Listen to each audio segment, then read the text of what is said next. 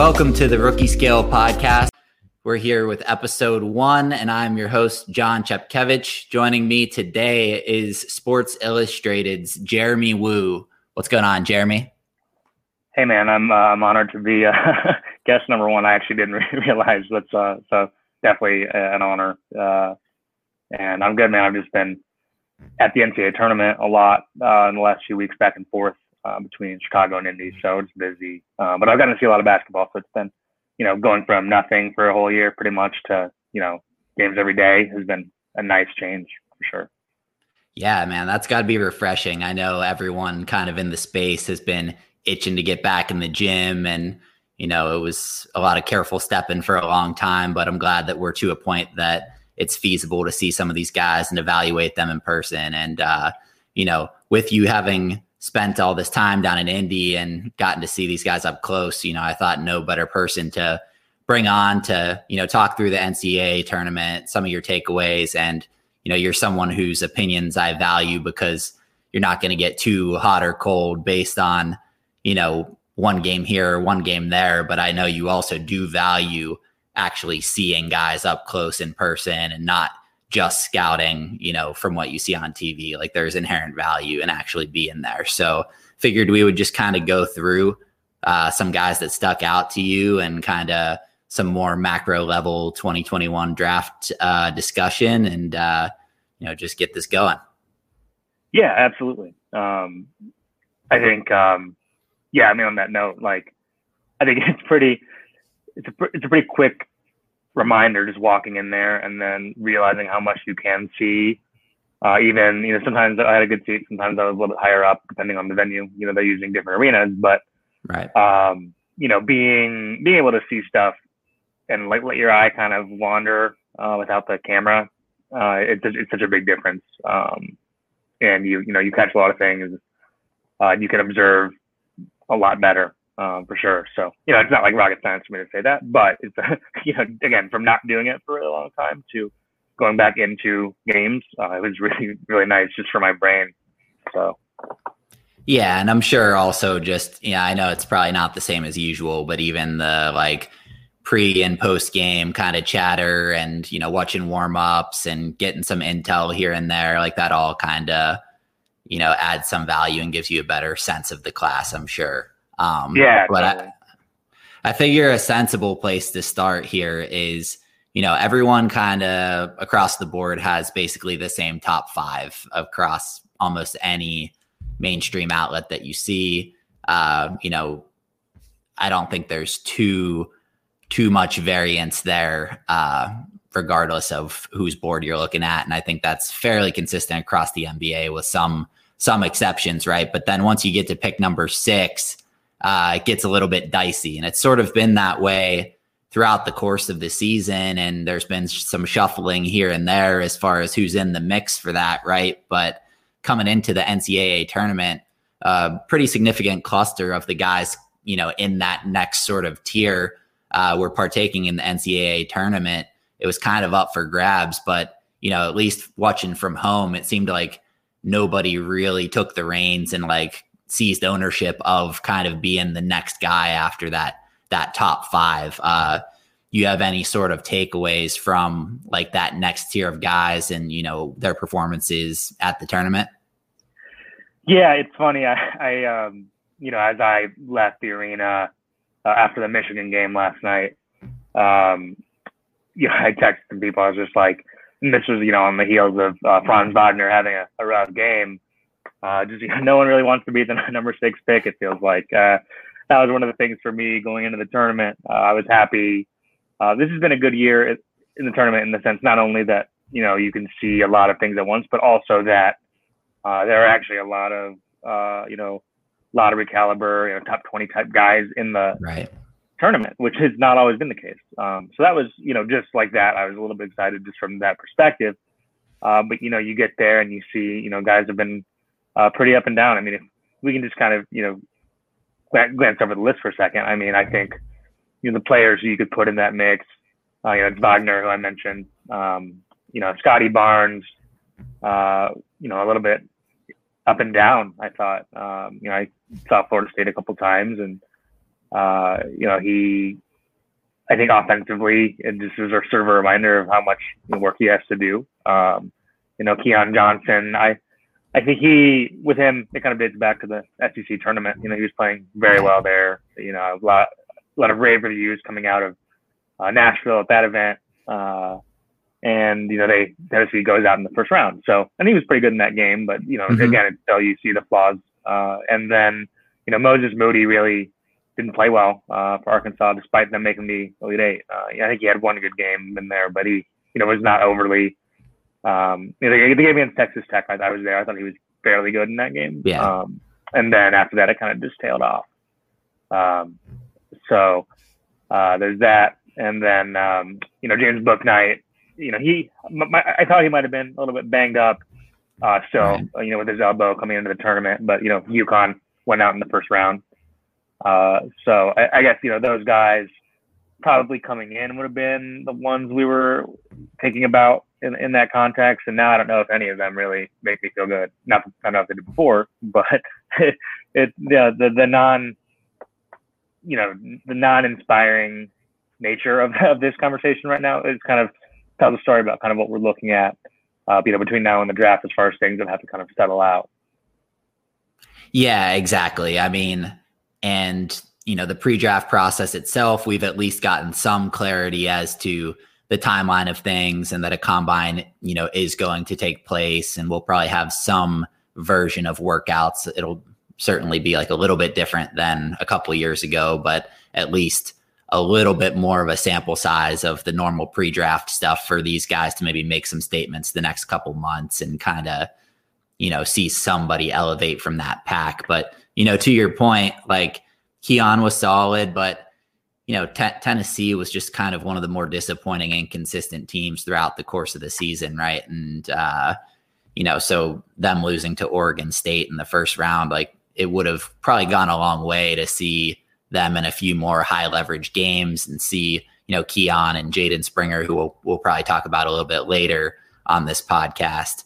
Uh, you know, I'm sure it would have been nice for you to see them up close in person multiple times as opposed to in one sort of ugly, sloppy game against Oregon State. And, uh, you know, Moody, like you said, was over his last two games against Oral Roberts and Baylor was six for 30 from the field, over uh, one for seven from three, one to three assist to turnover. Like all these guys just had messy games. Franz's last game, one for 10 from the field, missed some opportunities in the clutch. It's, you know, it's just disappointing to see that, but I think it kind of, kind of keeps things interesting, right? Like it's, uh, it's going to be interesting to see how NBA teams sort of react to this and strategize and maneuver when the, you know, when the lottery susses itself out and things become more clear. Like if there's, you know, more rumored trade activity in that area, or if it's really team dependent and position dependent and kind of pick your pick your flavor depending on how it falls out. Uh, how do you sort of anticipate the next couple months playing out here as far as the back half of the lottery goes? Yeah, you know, I think I, I would guess, and I've talked to some people about this too. This may end up being a little bit more workout dependent uh, than some years in terms of there actually is opportunity for players to separate themselves in these settings now. You know, whether they should be or not is always, you know, worth asking, right? Because, sure. You know, it's a one day, but um, I think just from the standpoint of, you know, teams have not had uh, as many, if any, opportunities to, you know, see guys live. Um, and, you know, there's some guys who've been on the road, some haven't. You know, teams are still approaching this different ways.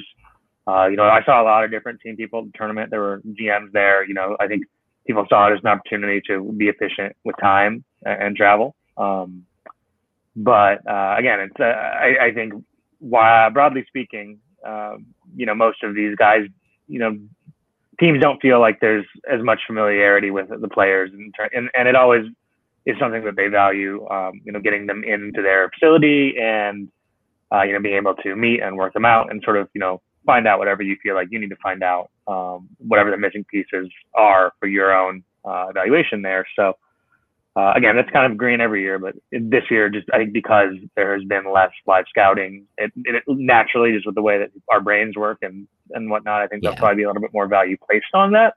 Uh, so you know we'll, we'll see, and, and that's always tough because you know we're not there in the gym, so it's uh, it's always hard to say. Um, but uh, I, I, would guess between now and you know whenever they open up workouts, and I would assume there'll be some level of contact. You know, they were able to pull it off last year. It does seem like things are trending up towards the just in the sense of like things are going to be able to happen uh, on schedule this year, barring you know knock on wood.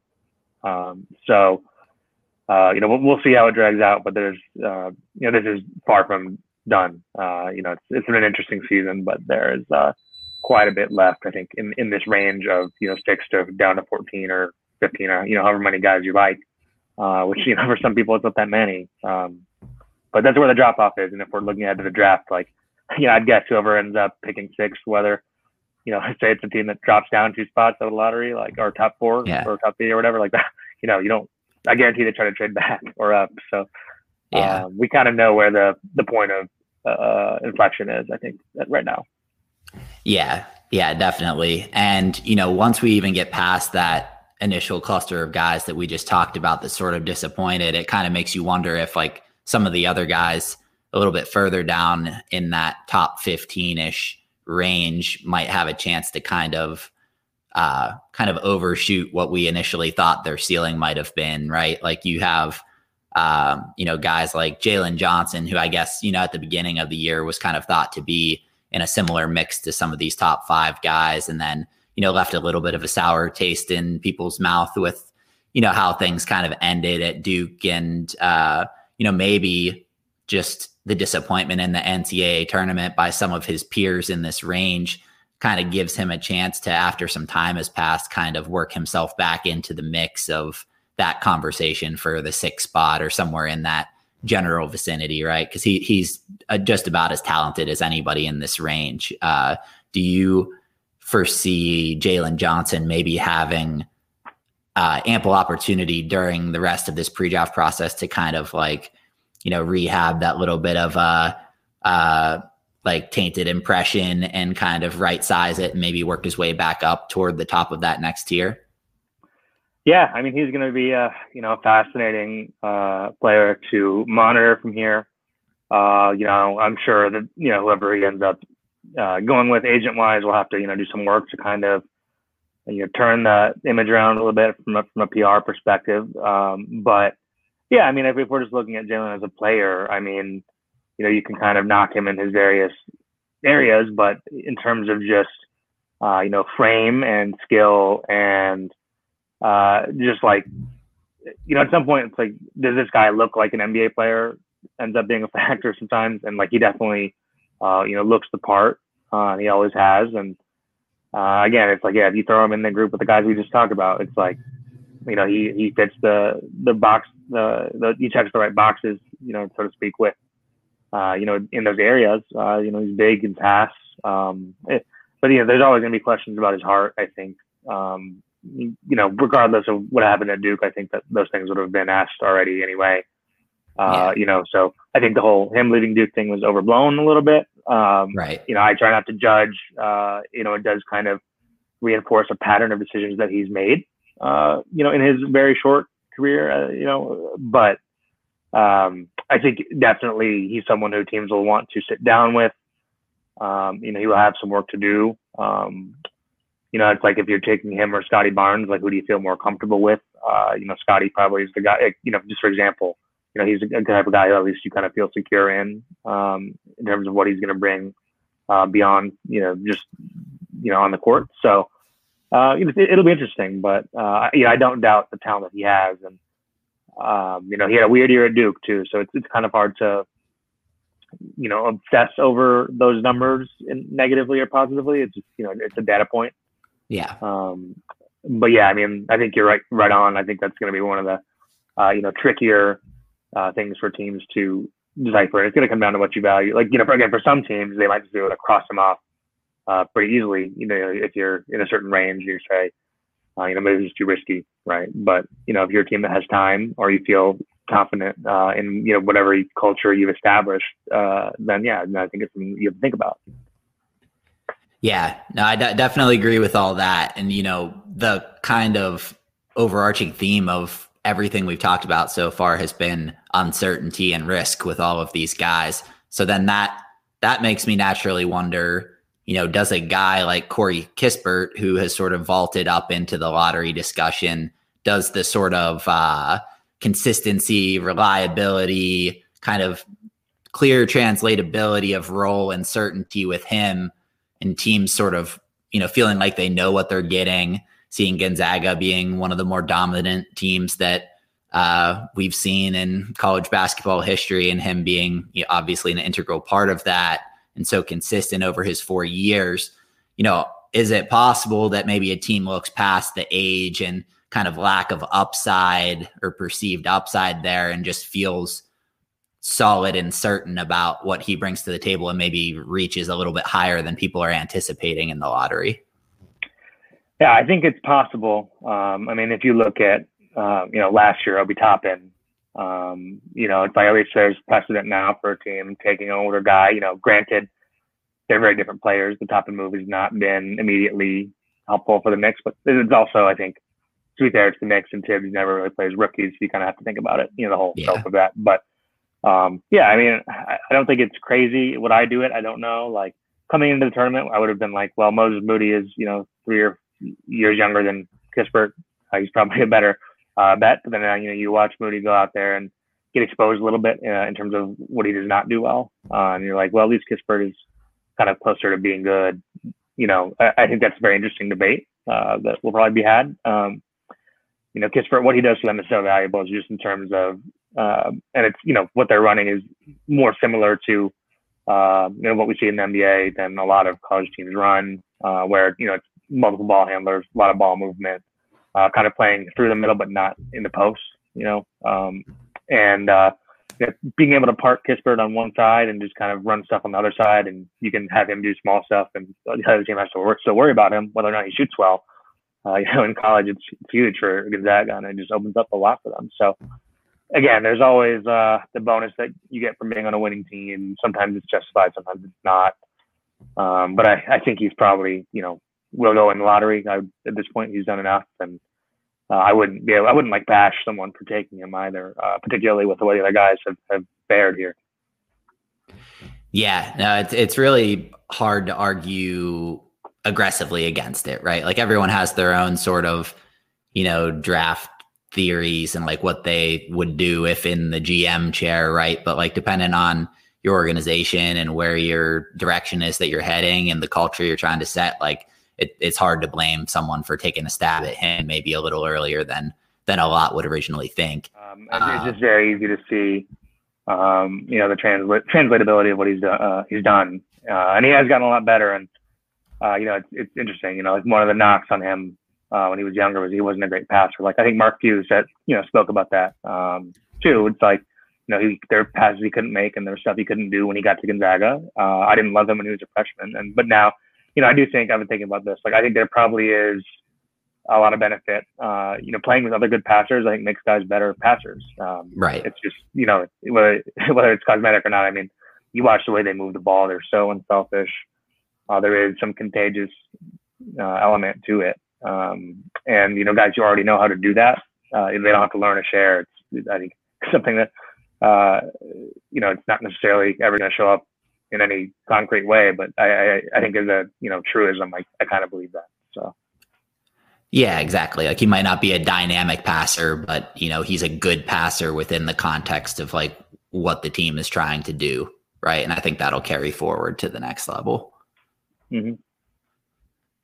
So want to move on past kind of that sort of super uncertain cluster that uh, we were just talking about there and you know start just getting your opinion on a variety of guys that you got the chance to see over your over your time in indy there. So let's just let's start at the top. So we can i think we can skip cade. Uh, the cade discourse is uh, you know can be a little bit exhausting i think. Uh, it's you know cade is really good. I think we all can agree on that. There's, you know, some context that's tricky with, you know, how things were at Oklahoma State this year. Don't need to go too far into that, right? But mm-hmm. let's let's focus on, you know, the next two guys that were in the tournament that are in this top top five, right? Evan Mobley and Jalen Suggs. So I'll let you just take it away. What were your impressions of Mobley first?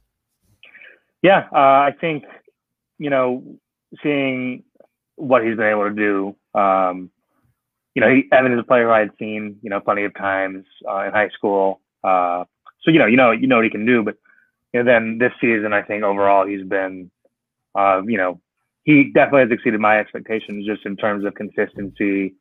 Uh, I think you know my personal theory was always that he was just a little bit bored uh, towards the end of his high school career. So now, you know, you see him in a very competitive environment. Um, he's not always scoring, right? But he he's just you know does so many things well. Uh, he projects to be able to do a lot of things well. Um, you know, watching USC kind of do what they were able to do was largely because of him in terms of making a run to the Elite Eight and like looking dominant as they did it. Um, you know, defensively, uh, he enabled them to do so many different things. Uh, you know, whether they were playing zone or man, you know, they can, you know, stick closer to shooters. They can close out a little bit harder. They can over pursue if they want on purpose. Uh, you know, knowing that you know you have that guy in the back, uh, you know, to protect the basket. And you know, it's remarkable to me how how good he is at not fouling um, especially as a 19 year old. It's like that to me is something that I keep coming back to. It's like that's you know he's just he's so advanced uh, as a shot blocker. Uh, I don't worry about his body type. You know he's only 215 listed. Um, I think a little bit, but uh, if you think about the way the NBA is played today, you know very few teams are playing through the post anyway.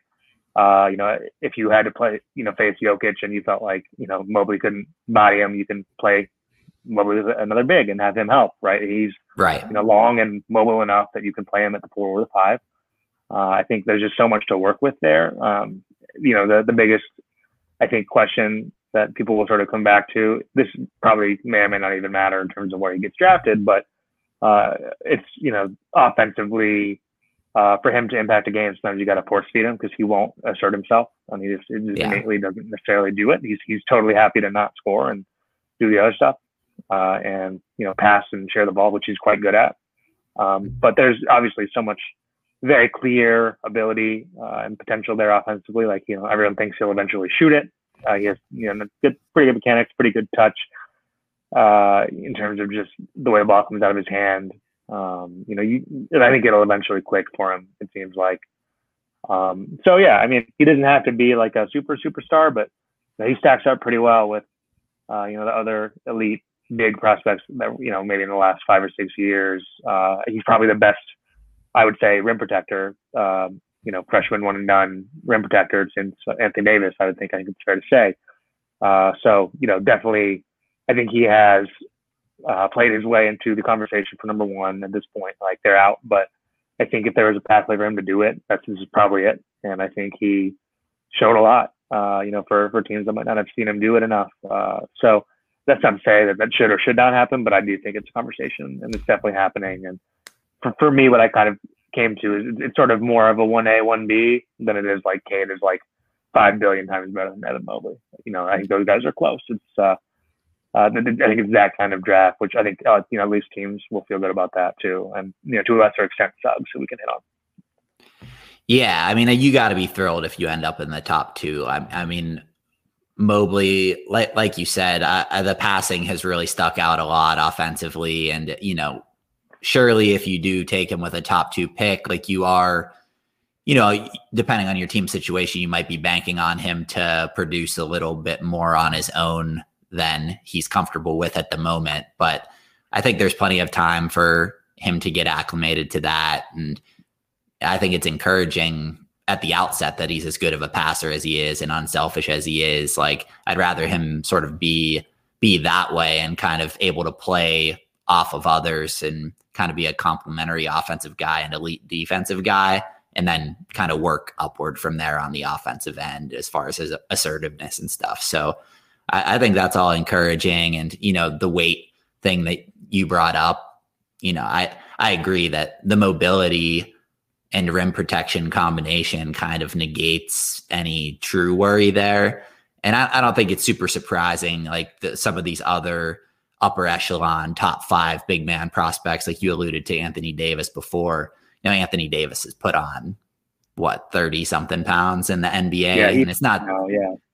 Yeah, and it's not to say that Mobley's you know frame is maybe it's not as conducive to that. Maybe he will, maybe he won't. But like, I don't expect him to stay sort of as thin as he is. I'm sure he'll put on enough functional strength to be able to bang at least with a, a higher percentage of the population of bigs that he'll eventually face. So, yeah, I mean, M- Mobley is in most other drafts would be a very, very clear and you know exciting number one prospect by himself. So anyone who ends up with him, I'm sure will be thrilled.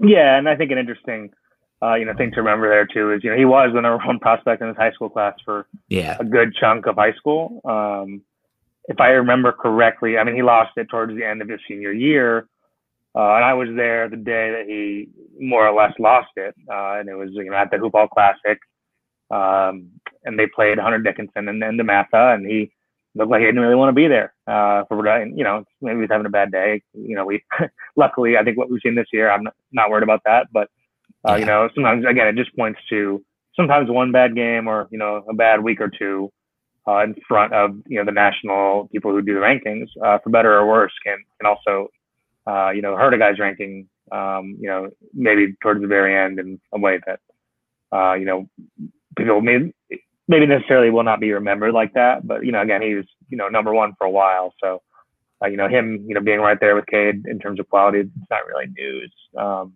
but it's it's good to see that he you know was able to I think answer those questions. So that's kind of my big takeaway. I feel pretty good with him. Yeah, no, I'm right with you on that. Uh, and you know, I think that him performing this way and kind of kind of showing that want and that desire and kind of alleviating some of those questions throughout the year. Will make his pre-draft process a little bit uh you know a little bit easier for him to not be just berated with those types of questions about like you know does he does he love basketball? Does he have the drive? Like i think he showed that in spades this year and uh you know just excited to see what's to come for him. Um and then the other name that you just brought up earlier is jalen suggs who I think at the beginning of the year was more so thought of as like uh, you know mid to late lottery type guy, but pretty quickly kind of surged up into the top five, top three conversation, and uh, you know it is pretty impressive to see a true freshman, you know, at the helm of one of the better teams in college basketball history and look so comfortable and so poised and so you know, like he belongs and he's running the show. So what what what was your impression? I know he struggled a little bit, you know, toward the beginning of the of the tournament, didn't necessarily show out to the extent that you know you would have liked, but he's been coming on a little bit. So what what was your impression of seeing Suggs in person and kind of within the context of the juggernaut that is Gonzaga this year? So Suggs was definitely one of the guys that I was probably most curious to see live, just because I I didn't have as many opportunities to see him in high school as I did, uh, well, you know, many of the other, you know, more touted players.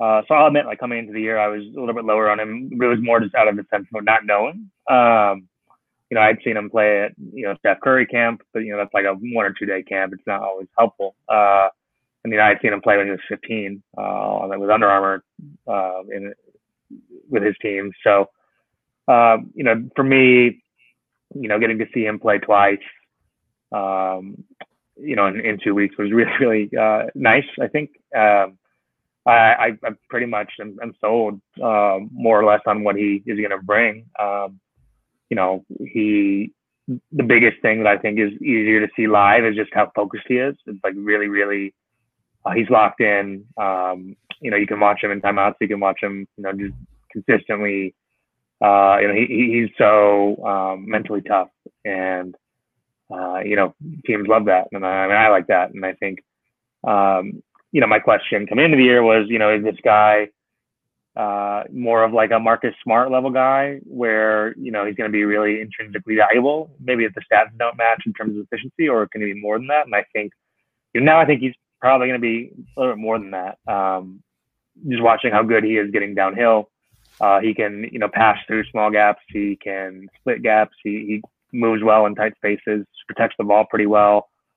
Um, and, uh, you know, he, he gets to the rim so quickly uh, that the angle he takes matters less because his elevation is so good that he's, you know, he's right at the rim and he can just kind of like flip it up and, and drop it in. So he, he gets a lot of those layups where he doesn't really use backboard because he's just kind of right. gonna gonna jump if he has space and then once he's at the rim. So, uh, and I think the other nice thing about him is how comfortable he is not having to dominate the game for Gonzaga. Like if we're talking about context, like right. I think it's a good sign that he has been able to blend in and, and also know when to take over.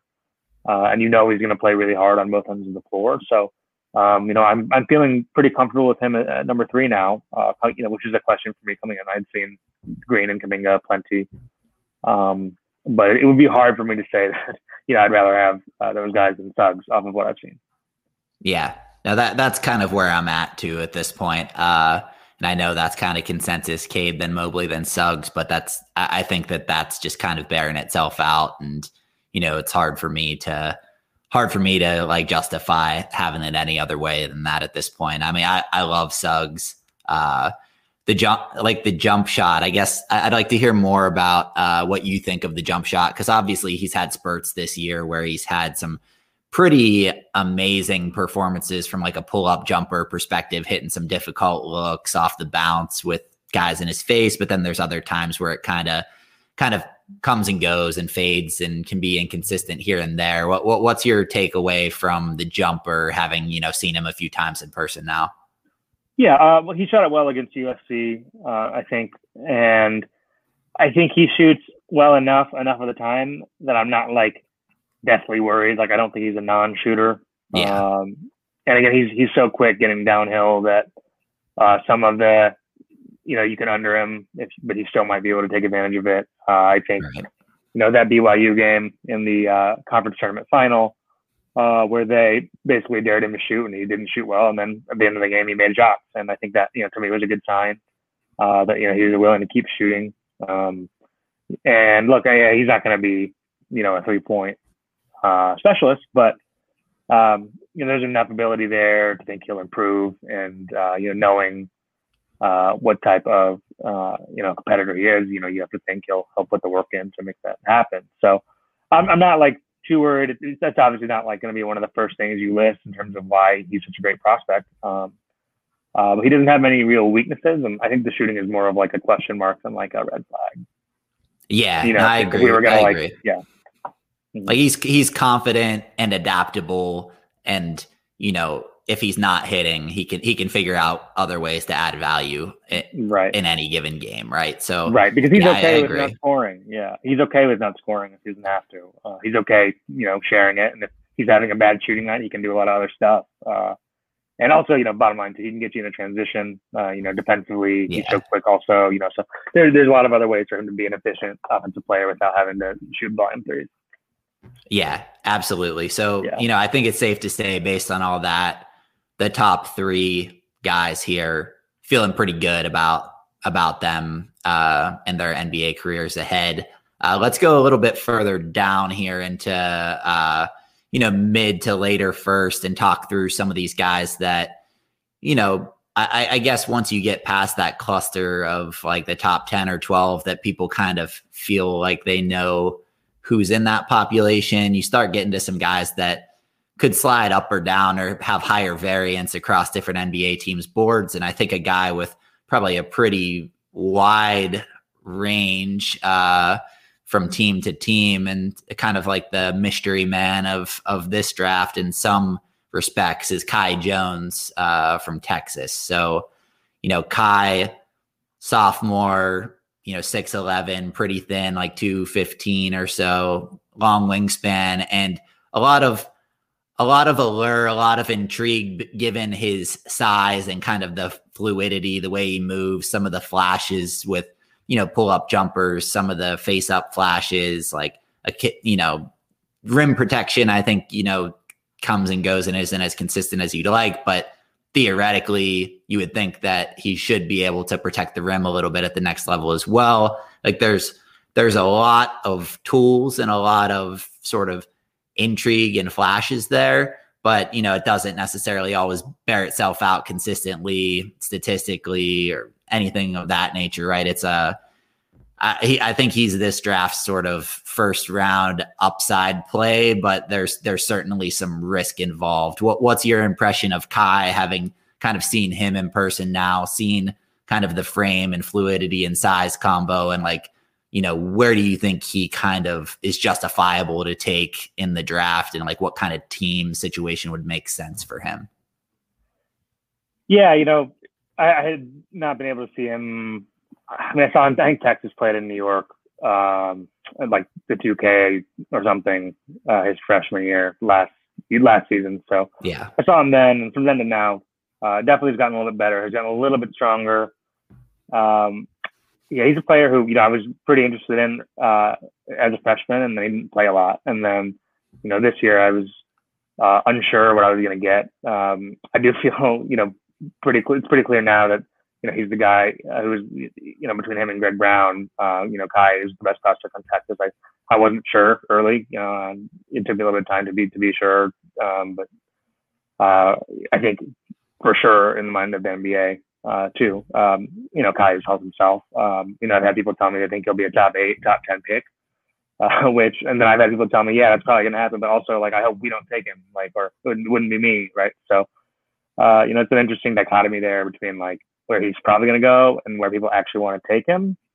Uh, and usually when that's the case, it's like, you know, it tells you how complicated it is to, uh, you know, make that assessment. Um, but yeah, like you said, I mean, the movement stuff with him has always been the biggest thing. Uh, and you know, the the his growth has been kind of steady. It hasn't been. There's never been a moment where it's like, oh, Kai is now, you know, Giannis Jr. That's probably not gonna happen. But like, you know, there, there's never been a moment where it's like, oh, Kai is like the guy now. Um, so then you're kind of saying, hey, well, let's you know take him and see what happens, and you know maybe that happens in two years. Uh, you know, he needs to go to a team that can be patient with him. Um, and you know, there are teams who have you know got picks stocked up and can take a chance, right? There's you know a handful right. of teams like that who will probably pick in the top, you know, 10, 15. Um, but yeah, I mean, he's a guy who could really rise in workouts too. Um, so yeah, I would say his range is pretty wide. Like, look, like if we had to like, I don't know what the odds you could get, but if you had to like bet on a guy to go like number six, who was like a random guy who maybe wasn't picked that high or pegged that high, you know, a month ago, he would be an okay bet. Like, I don't think yeah totally crazy that it happens, but he could also go like, you know, he could also go like 15th, and I wouldn't be like surprised right. either. Um, so yeah, like you said, I mean, he, he's one guy who, um, you know, you're gonna have to keep an eye on. Um, it's, it's hard to deny the things that he can do that most guys that big don't do.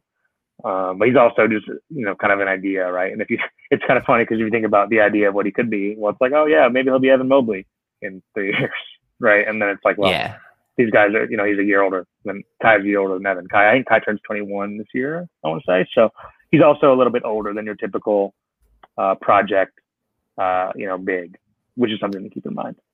Yeah, yeah, he'll be he'll be 21 in January. Right, uh, right. So, but yeah, still a little like, older yeah. than uh than uh someone who's 18 and a half right now, or nine, gonna be 19 when they start their exactly. NBA career. Exactly. Yeah. Yeah. No, I mean he's I, I like him. I gotta say, I like him. I like him a good bit. Um, I'm intrigued for sure. There's just like there's a lot to work with there. But you're right. It's it's gonna be one of these guys that probably the first couple years, you know, some some people that get antsy about, you know, read what's the redraft look like, you know, what's the value been for these picks. He might not be able to contribute too much early and it, it, you know, they're different players, obviously, but if you, you look at Jaxson Hayes as kind of a, a parallel from a few years ago, same school, gets picked kind of higher than anyone would have really thought earlier in the year. Sharp riser, guy who's who's big and mobile. Like Kai Jones is kind of following in his footsteps as the intriguing Texas big man with movement skills. And you know, Jaxson Hayes, we haven't necessarily seen too much of that value bear out yet, but it's probably still too too early to, you know, fully, you know, cash in that sort of uh, evaluation, right? So I think Kai Jones will take some time, but I, I think that you know there's a lot to be intrigued about, and I, I could totally, you know, justify taking him in the top ten, uh, in my opinion. Mm-hmm. Yeah, and I think it's definitely possible, and yeah, it's again, it's got to keep in mind bigs bigs just develop at a different rate, and it's yeah. sometimes it's like a switch flips, and uh, you know, there's just something something that's always kind of gets said a lot, and then you're like, oh, is that the case or not, but then you kind of see it time and again. It's like, yeah, it's like super not linear in terms of when someone can become good. Um, so, yeah, I mean, he's pretty interesting.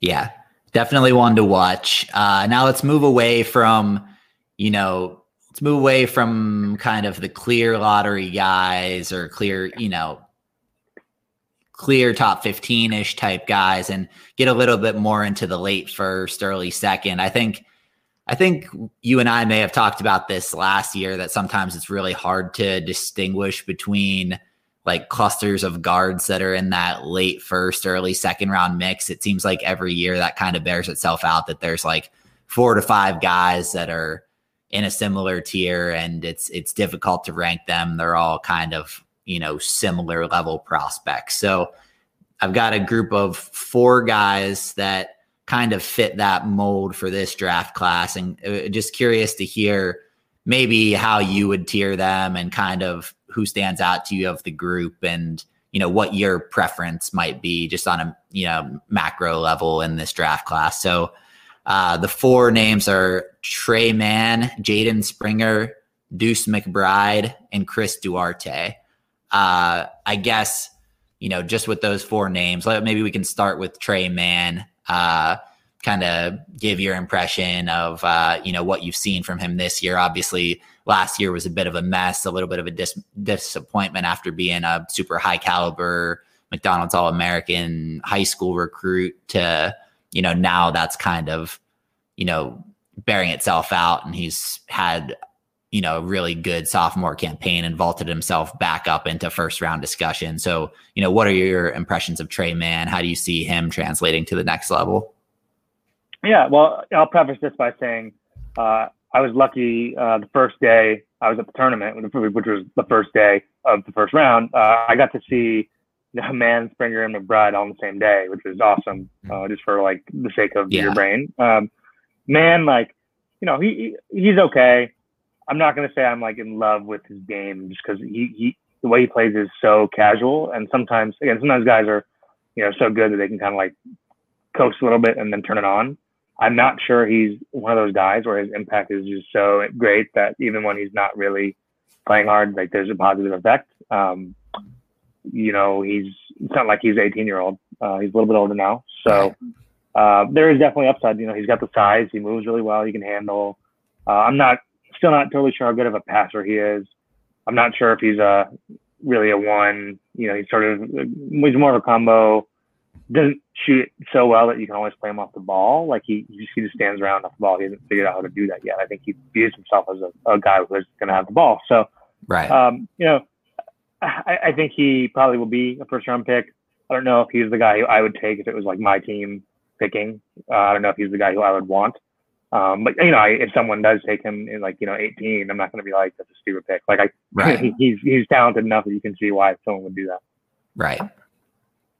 Yeah. No, I mean, I you know I tend to agree generally with that. Like he's shown some impressive stuff this year, but you know if, he's wanting to have the ball in his hands all the time, as opposed to like taking advantage of you know the theoretical sort of combo guard on off type guy that he could be, you know, that like steering into that would give him more avenues to succeed, more avenues to kind of contribute early on his, in his career, as opposed to like needing the ball in his hands all the time, right? He, yeah. He theoretically could play next to, you know, some sort of star level initiator and be a nice sort of off ball complementary piece. Uh, it's just a matter of does, you know, does he want to do that? And, you know, is that in the cards for him? Right. Um, or, or is he, you know, he, he could be that he's like a poor man's D'Angelo Russell, right? Where it's like, yeah, you know, I would use Russell, Russell as an example because um, I, you know, I, I would, would joke uh, that year. Um, I was like, well, you know, if uh, Vine, which was, you know, RIP Vine, uh, I was like, if, if Vine didn't exist, because there are all these vines of D'Angelo making really cool passes, and I was like, without yeah. Vine, this guy would not be a top three pick. Um, but if people, you know, focus on highlights, and I'm like, well, you know, Tre is kind of in that same mold. He's not as good as D'Lo, uh, the same age, but uh, you know, that'll be one to see. I mean, like of the guys we're talking about, he could be the first one picked, but he might have the yeah. fourth best career. Yeah, man, I wasn't expecting Vine to make an appearance on on the yeah, first you know, podcast. That that was out of left field. Caught me off guard. most people don't even know what we're talking about. Yeah, man, we're that man. Vine was like when we when we were in. I was in probably what sophomore year of college. Vine was yeah, Vine was, big. Vine Vine dropped. Yeah, man, wild times, wild times yeah. with Vine. Uh, mm. But okay, so that's Tre Mann. I'm with you generally on that. Uh, Jaden Springer. I know this is a guy that you, you and I have texted about a little bit. He's a bit of a um, bit of like a draft Twitter darling, uh, someone who you'll see uh, some of the folks deep in the draft Twitter Twitter sphere kind of vaulting up into the almost the next kind of tier of guys right after that top five, like you in the lottery range. You know, given I think the argument is his age, like he's so so young, like probably maybe the youngest American prospect in this year's class. Uh, but but I, from what I understand, you have like a little bit more hesitancy on him than maybe that uh, side of the fence. Uh, you know what what is it that you see in Springer that could translate and maybe might not be as clean? Like what what what do you see in Springer's game as far as you know what he brings to the table and maybe what might hinder him from you know being a valuable NBA player? Yeah, I mean, there's a lot to unpack with him, um, you know, positive and negative. Uh, and I think, like you said, the age thing it does matter. Um, you know, he's going to have time to, you know, figure some stuff out. Um, you know, he's, he's got fairly good size. I think he's probably more like a functional six three than the listed six five. But, um, you know, he um, he's a pretty good defender uh, right now, and uh, you know, he was you know, had a stretch of games where he was very effective this year. Um, was not particularly consistent. Did not end the season well. Um, and again, it's it's always tough, especially with guys who are that young, uh, going up a level now uh, in a weird year like this with COVID, to be like, this guy is conclusively good or not good because of you know the, the 20 games you played. But um, yeah, I mean, I have a hard time with him, and I had a hard time with him in high school too. Uh, and I, I've talked to a lot of scouts who are uh, you know, not sure what to make of him. Like some people don't think he's a first rounder at all yet. Um, you know, like I don't think he's going to go back. Like if I had to bet, he'd probably he's probably going to be in the draft. But um, yeah, I think he I think he may have even recently declared you oh, know citing, okay. citing been, agent intent. So I think I think he's in. So. There you go. Okay, so I've been too deep in the woods with these tournament games. Uh, but, no, this is this is my uh, this is my time of year, man. I, I thrive on this stuff. I, I, am all over the early entrant. Uh, hmm noise. Uh, always, always a fun time right. of year. It's those things um, are getting ramped up. Yeah, well, well, look, I'll frame it like this: like last year, the youngest American prospect was Patrick Williams, and he went number right. four. Uh, but the reason that happened is because Patrick Williams has the body of a, you know, 23 year old already. And yeah, and it's it the premier like, premier position, mm-hmm. right? The big the most important position, forward. Yeah, the big switching wing who can toggle right. between three positions, you know, two or three positions. Yeah, uh, you know, does a lot of things well and there's room to grow. Now, Jaden is not that. He's not a very, you know, explosive athlete. Uh, you know, he's athletic, but not in the sense that he's gonna, you know, blow by anyone or jump over them. You know, he's more yeah, of a coordination like a two, thing with He's him. like a two foot, like two um, foot leaper too. Yeah, which you know, I, something I, ta- I harped on a long time ago, and people have talked about it. And um, you know, I, I think that's maybe not the issue. Like it's it's part of the problem, but the bigger issue is probably just that he's not a very vertically explosive player.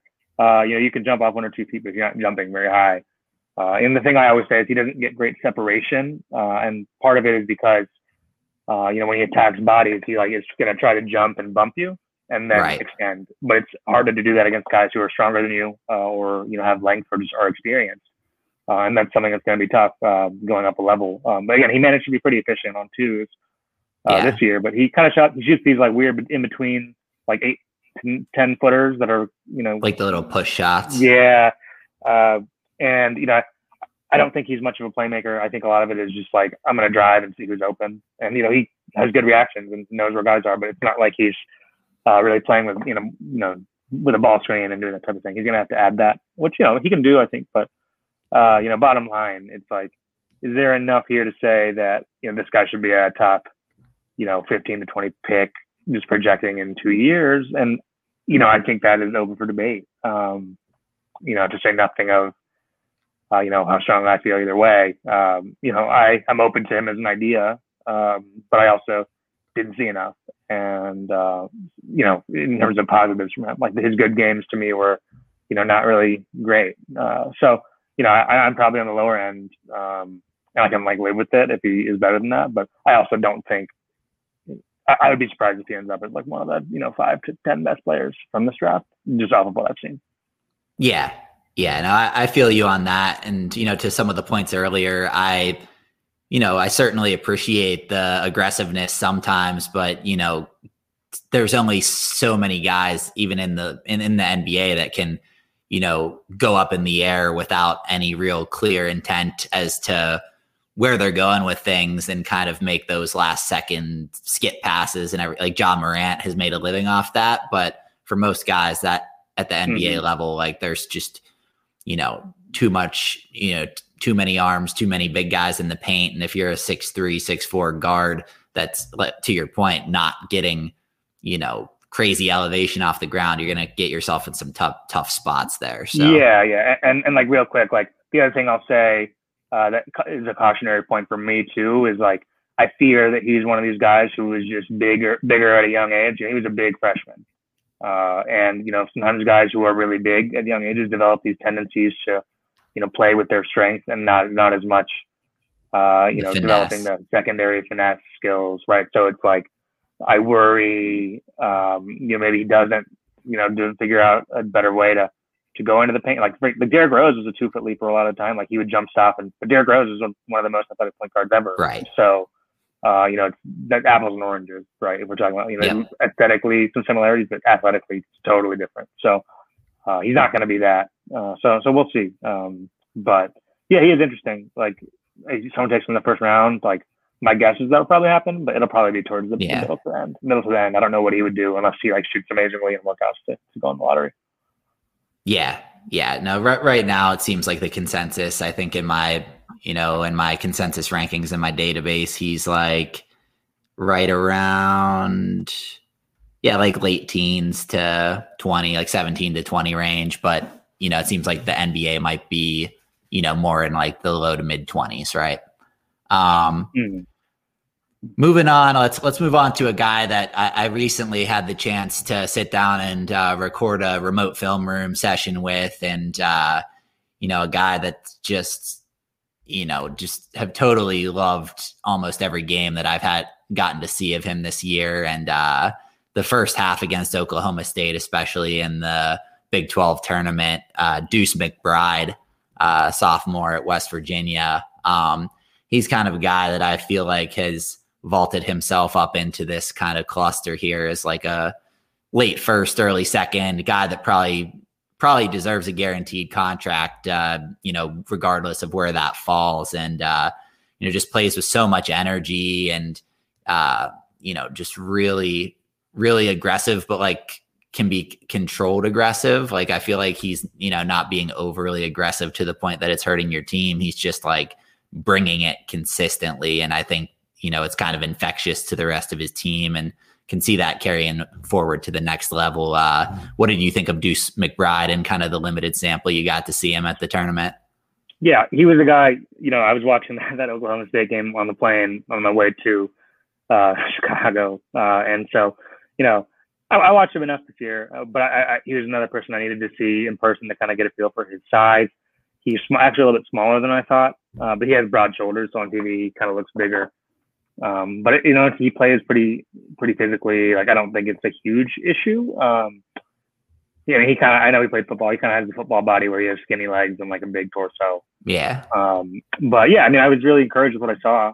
Uh, you know, he's a better player right now than Alan Springer. I'm not saying better long term prospect, but in terms of just like right now, if you had to drop him in an NBA game for like five minutes, like he might not be bad. He might, he, I don't know if he'd be great, but he's probably not. But he, you know, he might be able to do it. Or Tre Mann would get eaten alive. So uh, no offense to Tre, but like, um, yeah, so I, I, felt really good about what I saw from them. They were playing Morehead State, I think it was that game. So uh, yeah, it wasn't like he was you know playing Oklahoma State, but um, you know how hard he plays and uh, his ability to he, he's really very good at stopping and you know slowing down into that shot. He, he can yeah change speeds quickly. I think that was the thing that I really saw live was just his ability to just like you know take one or two dribbles and just pull up, and that that's going to translate. He has to hit those shots. Um, and I worry a little bit, bit about him scoring around the rim. Uh, yeah. But yeah, but he can be a really good mid range shooter, it'll help. So. Yeah, I, th- I, think that's kind of the main concern, and something that we ended up talking about in the film room was like the rim finishing, right? Like he he's a pretty good athlete, but it just doesn't necessarily manifest itself when he's getting to the rim. Sometimes he has a tendency to kind of uh, you know pull away and do these kind of swooping, uh, difficult looks where his body's moving away from the rim as opposed to just going straight up and toward the contact. Uh, you know, and then maybe that's something that can improve. But you know, your point about the pull up shooting, like he he can really stop on a dime and elevate, and he's uber confident even with guys in his face and can kind of get to his spots. So, you know, obviously, you know, a lot of the NBA is layups, threes, getting to the free throw lines, and the you know the mid range can get forgotten from time to time. But I, I just feel like it's so crucial to like you know, as his archetype of this combo guard to kind of have that in your bag to be able to get to your spots and, and, and hit those when the other options are taken away. And I think he's just really comfortable with that. And then just, you know, like we said, with the the energy and instincts defensively gives him, you know, a decent floor on that end to be able to get out there and get work his way into a rotation at some point in time. Mm-hmm. Yeah, no, I agree for sure. Uh, I, I, came away feeling a lot better uh, and then more just had a better feel for him as a guy uh, than I did coming in. So.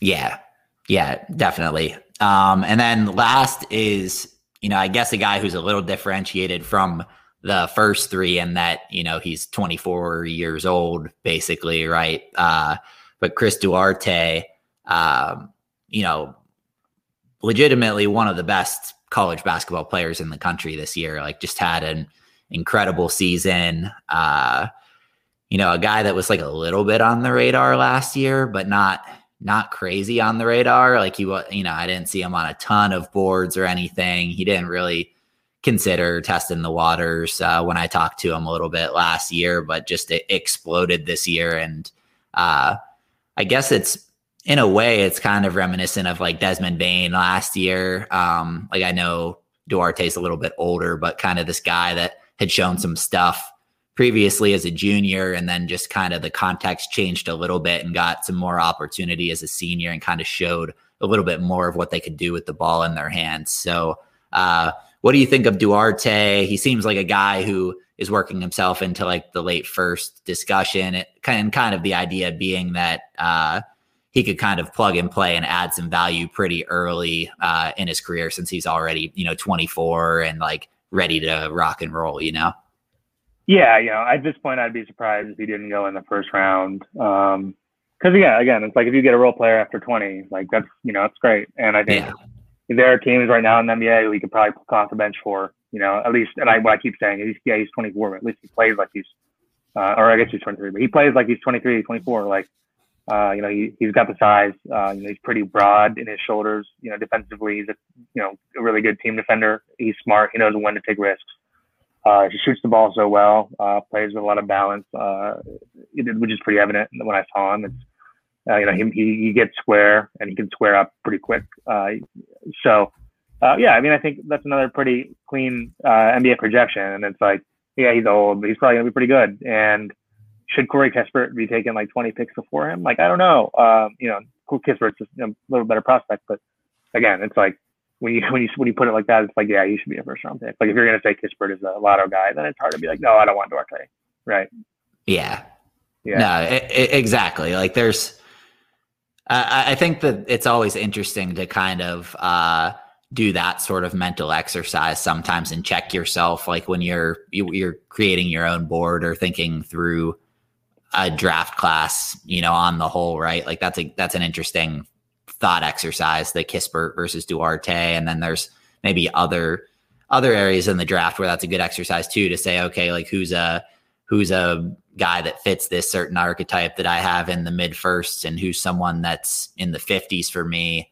Why is this guy so much higher than this guy? And sometimes it can make you kind of like reevaluate and kind of reconsider like what you value and what translates. But yeah, I think, you know, like you said, Duarte is pretty pretty clean NBA fit. I think he'll get picked in the late first round and you know be a contributor to a rotation pretty early, probably for a probably for a playoff team. Honestly, just the way that the mm-hmm.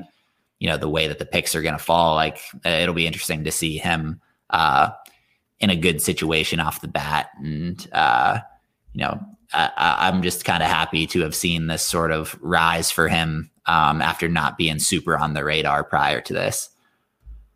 So, you know, gun to your head, Jeremy, put those four guys in order. Uh, yeah, I know you haven't released a board or a mock in, you know, a few weeks here. So if you were to right now just order those guys from your personal preference, one through four, where where would you go with it? Um, I mean, it, I guess it would depend on where I'm picking and who I am because it's not that much separating. But in terms of just like my aesthetic preference, yeah. Um, I mean, I tend to go. I'm, I'm a little bit against the grain with how I think about this, but I'm not like caught up in age so much and, and yeah. stuff. Like, I kind of go off vibes. yeah. so, so uh, you know, having seen all these guys, I mean, like, I honestly I like Duarte the best.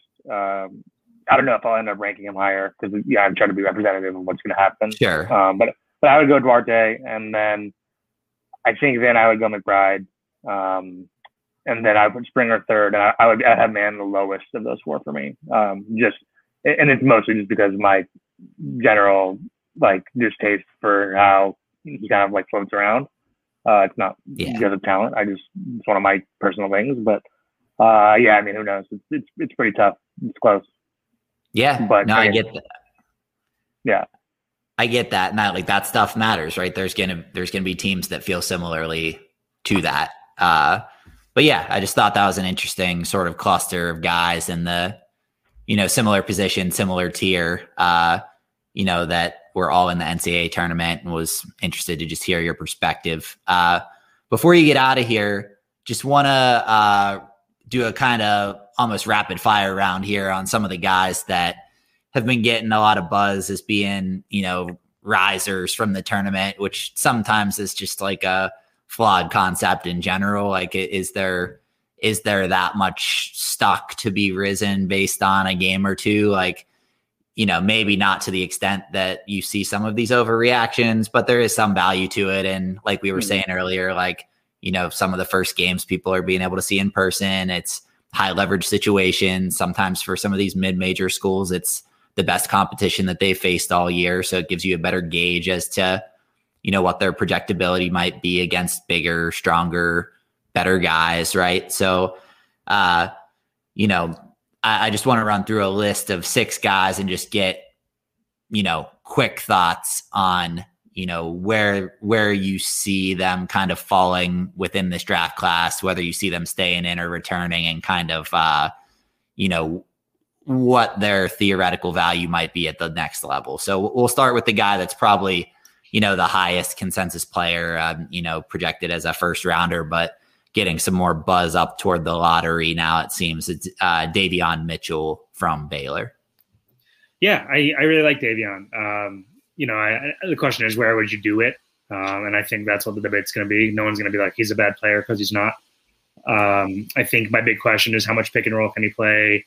Uh, I'd yeah. like to see him in a workout setting do that, um, and kind of just see you know what type of real point guard acumen he has because you know Baylor is so good and they have so many good players that you know his duties are not like the same as an NBA backup guard. Um, yeah, and uh, you know he's a little bit older. Uh, we're not sure if the shooting is going to totally you know be like this forever. But yeah, uh, without question, he's helped himself. You know, you know he's going to play really hard. You know he's going to defend the ball.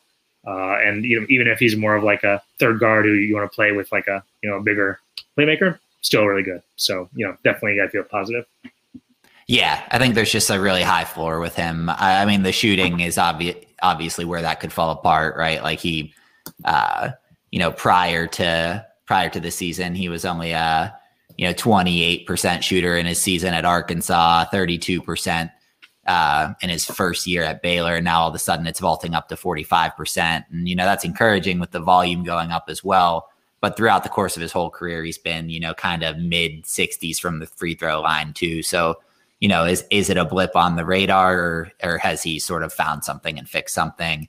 I guess we'll see. But he's been I think pretty impressive in some of the explosive burst off the bounce in the tournament that he's shown as well. And you know, the passing, like you said, like he's in a good context for the passing, averaging five plus assists per game, uh, has been impressive. But uh, you know, I, I think yeah, just a high floor, pretty pretty generally safe bet, and a guy who's definitely helped himself quite a bit this season.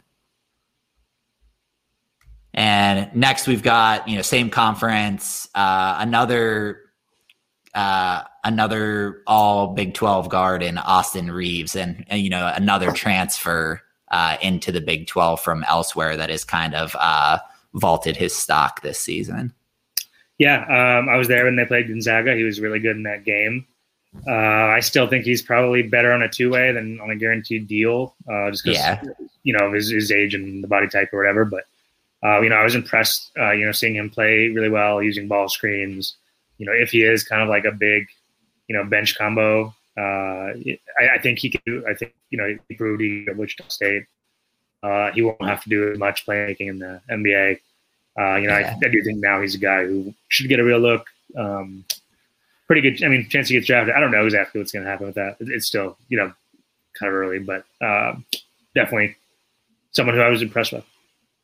Yeah, I don't have a good, a great sense for him. He's a guy that I need to dig in on a little bit more. I think still, um, but someone I would have loved to have seen in like a Portsmouth setting to kind of get a little bit more mm. of a gauge for. But unfortunately, that's not going to happen. But for him, it's kind of the opposite story with the shooting stuff to Davion, right? Where when he was at Wichita State, he was you know gunning at you know 45 ish percent over two years and uh, you know, near 80% from the line and then transferred and it's kind of gone gone downward uh, at least from three point range since then. So, you know, it'll be interesting to see if he can kind of pull that back together and, you know, have that complement the playmaking and kind of versatility that he brings to the table with a more consistent jumper. But yeah, I agree. For for me right now, like seems like a guy in the two-way mix, but I gotta dig in a little bit more and, and see what's up there.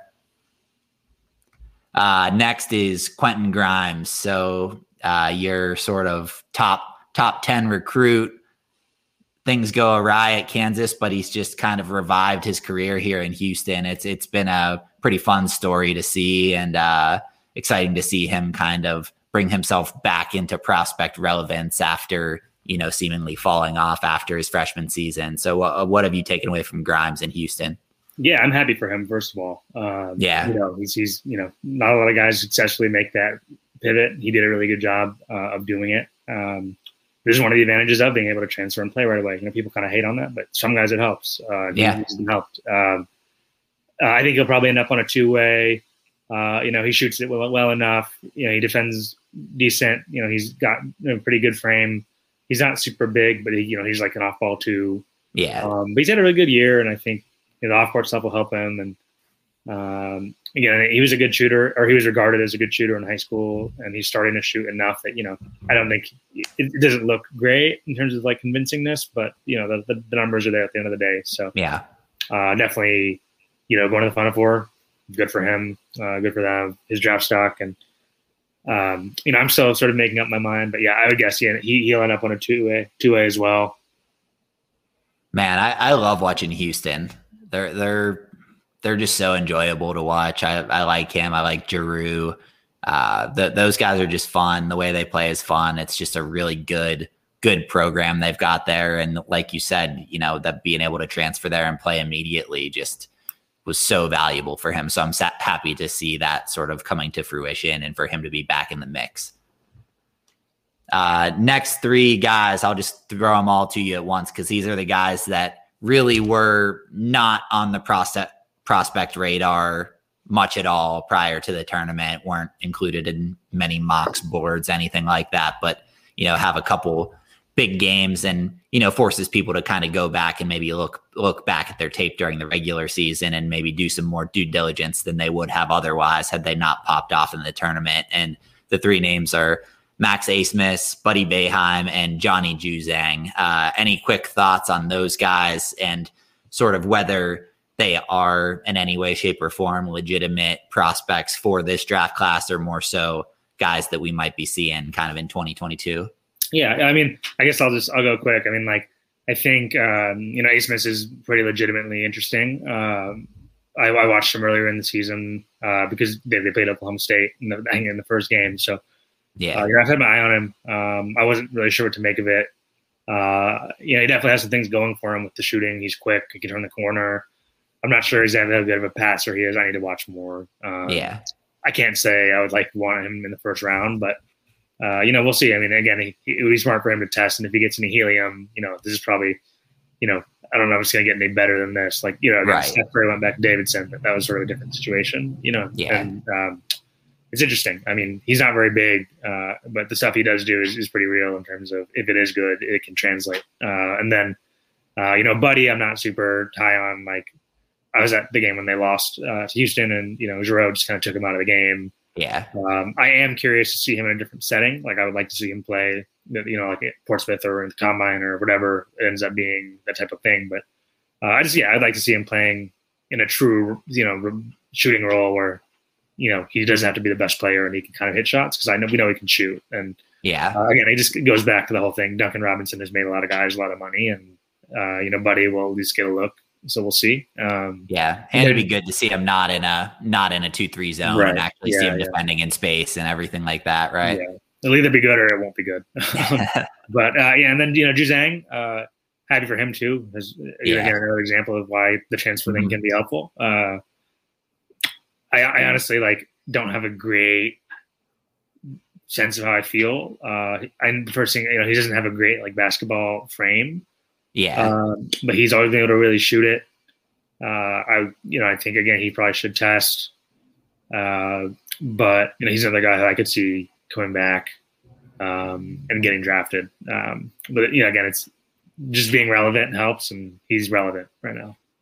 yeah. No, I think your point about Abmas that that sort of rings true from you know something that every year there are sometimes some guys that you know whether it's uh truly warranted or not or just a flash in the pan sometimes you need to like capitalize off of the momentum that you have as a prospect because going back to school you can end up you know taking on risk of injury and just the, the age curve nat- naturally gets held against you sometimes right? So for Abmas if he gets enough you know enough momentum going here it might make sense for him to just keep himself in the mix and and see what happens and start you know your pro earnings a year earlier and just get that going right Right. Yeah, totally. So yeah, we'll see what happens. I never like to comment too much on like what I think guys should do because it's their decision. It's not mine. I don't know them. yeah Really yeah good. just more more of Um, like a objectively speaking. point yeah yeah.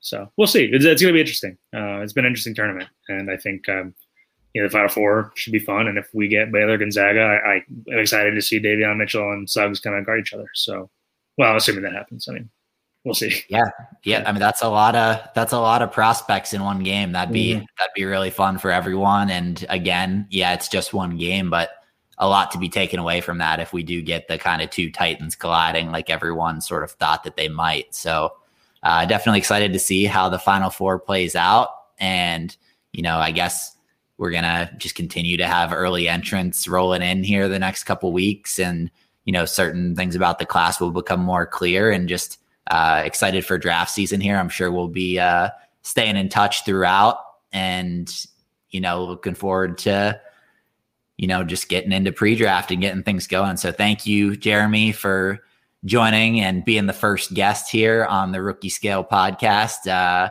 you know, wouldn't have it any other way. Appreciate your time. Appreciate my your pleasure. insight. You know, good to get the perspective of someone who was actually there seeing some live basketball because there ha- haven't been too many of us able to do too much of that. So appreciate you, Jeremy, and thanks again for joining. Of course, man. I'll, I'll talk to you soon. And uh, yeah, you know, I feel fortunate, you know, to have been able to go to these games, and you know, hopefully we get you know normal attendance back uh, for next season. So Uh, by the time everyone's listening to this, I should knock on wood, fingers crossed, have my first dose of the vaccine. So headed in, headed in the right direction here. Getting getting pretty pumped.